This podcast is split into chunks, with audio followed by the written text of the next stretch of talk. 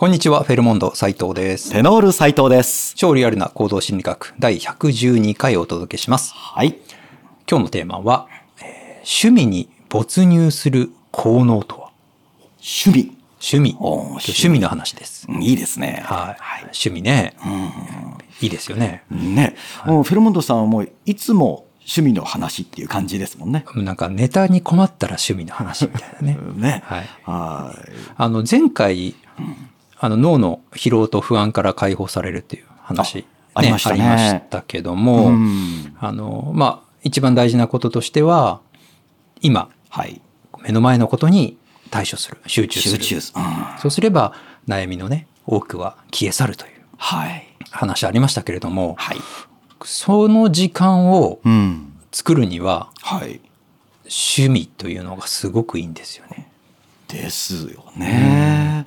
だね何かやることがなかったら、どうしてもネガティブなことを考えやすい。そういうことなんですようね。ん。だから趣味を作るというのは、はい。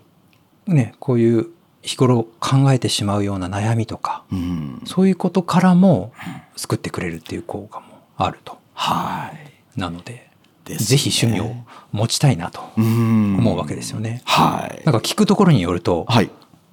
あの、すごくアバウトな、アバウトな表現しますけども、はいお大人のうん4人に1人は趣味がない。ああ。そんな話もどこかで見聞きしたんですけど。もうなんかその、おね、そういう話って時々聞きますけども、はい。4人に1人は趣味がない、うん4人に3人は趣味があると考えると、うん結構あるそうそうそう。そう感じますね。そうそう。いつかこの話しましたけどね。数はい字の読み方みたいなね。うんうん割とこう、大人になると、うん仕事と、あとこう、そのための時間というか、家に帰ってうん食事して寝る、はい。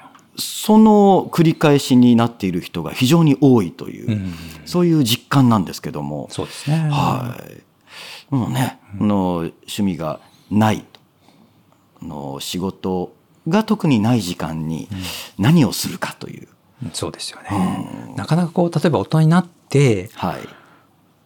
まあこれという趣味がないうん。となると、はいまあそこからこう、何か作る、何かに挑戦するって、うんやっぱちょっと腰が重かったりすると思うんですけど、ですね。でもやっぱり趣味の持つはい。パワーっていうのは、うん。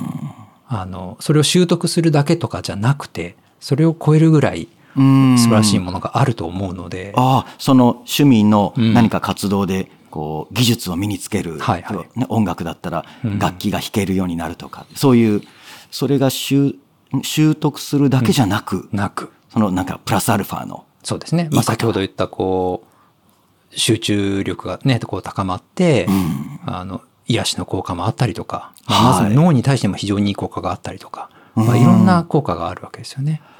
って言われてますよね。なので、何かあれですか？はい田村さんは、趣味は？どんな感じでしょう、今。そうですね。はいあの、ね、最近フェルモンドさんが釣りにハマってるという。はい。で私も昔から釣りは、あーしますね。海ですよね海ですね、海ですね。はいであとはあー割とこう仕事とこうつながってきているので、完全に趣味ですというふうにこう切り離すことはできないんですけども、音楽関係ですよね。いいですね。う歌を歌うとか、はい。発声とか、あーあとはそうですね、これは、まあ、仕事と言えるのかな、言葉あーに関する研究っていうと、いいですね。ね、趣味とも言えるし、いや、趣味ですよ。ですね。趣味でも仕事でも。ですね、はい。仕事としてしながら、うん。あ、これ本当に好きだからやってるんだなうんうん、と感じることが結構ありますね。そうですよね。子供の頃って、まあ、ほぼ毎日趣味みたいなもんだと思うんですよ。ですようね。ん。いや、今思い出してみても、おねこう周りからもよく言われたような言葉が、あー昆虫。お、昆虫。とにかく虫は何でも好きでうん集めていく。昆虫、あと折り紙、はい。えー編み物。おなんかこの辺はもう周りがなぜなのかっていう不思議に思うくらいにやってた。やってましたね。いいですね。学校、小学生の時にはい学校に持っって言ってやるんですよ。折り折り紙も。あ折り紙とか編み物そうそう、編み物も、はいこのね、編む、かぎ針とか棒針とか、はいはいはいはいあれを持って、毛糸持って、そんな小学生いますか？でしかも、ね、まあ、当時ならではなのかわからないですけど、それやってると、ん周りの人がちょっとこう影響されて、あやり始める始めるやつが出てくる。編み物をそう。そうなんですすよ。ごい影響力ですねですよね。他にその周りが、何何それって言って、いや、こういうのって、最初は変人扱いですよね。なんか変なことやってる。ねはいで、え、男なのに編み物みたいなことも言われる。で、それちょっとこうやってみせたり、いや、これやってみろよなんていうのをやると、いや、面白いわ、これってすぐハマる。それは子供の柔軟さなんでしょうね。そうですね。で、その折り紙もそうだったし、あと何かこう、どんぐりとか、あはいどんぐり。つ使ってはい。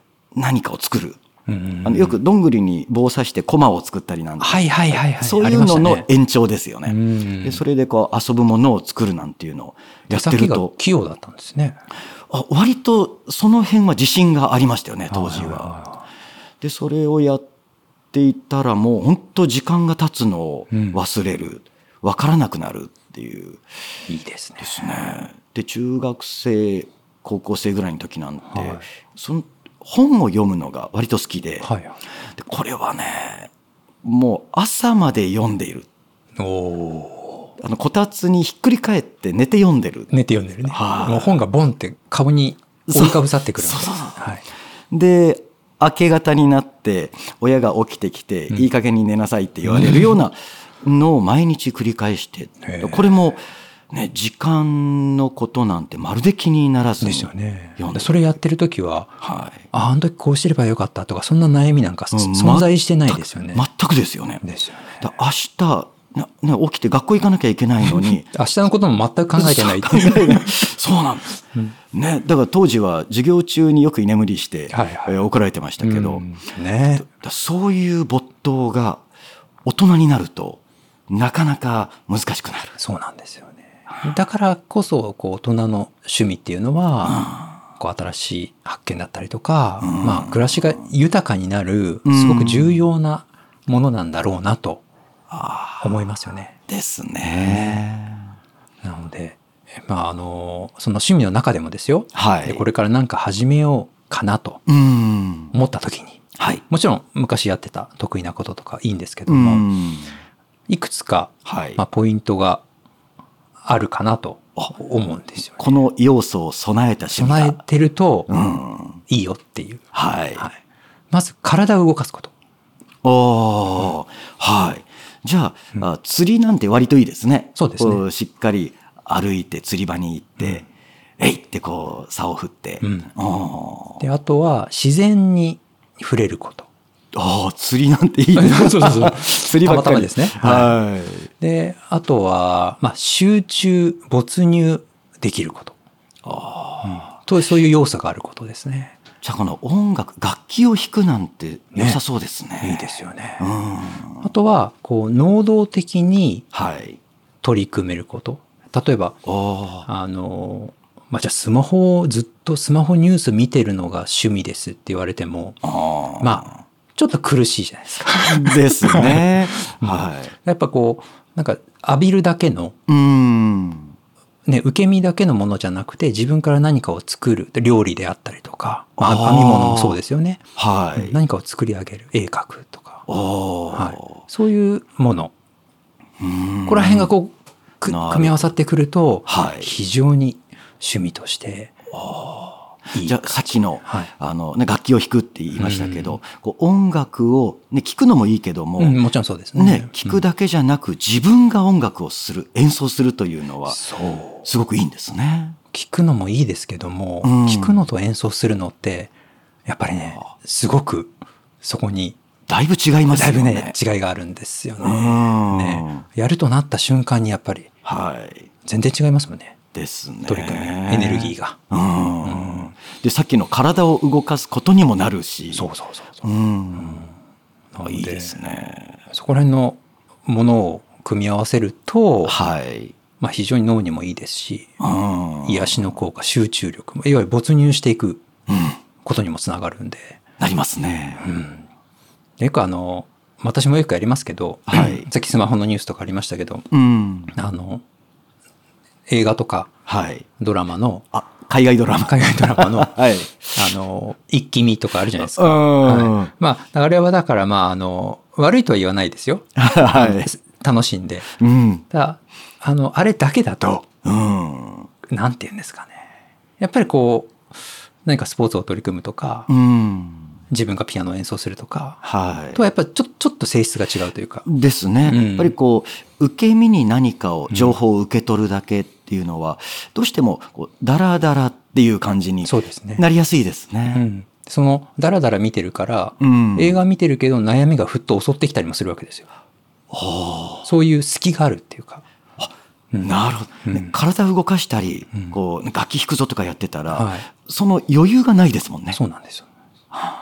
私、あの、あの、自分で撮影したりとか、カメラ。動画の編集とかもするんで、うんで映画もすごい好きだったので、はい。あの、海外ドラマとか見る時もですよ。うん。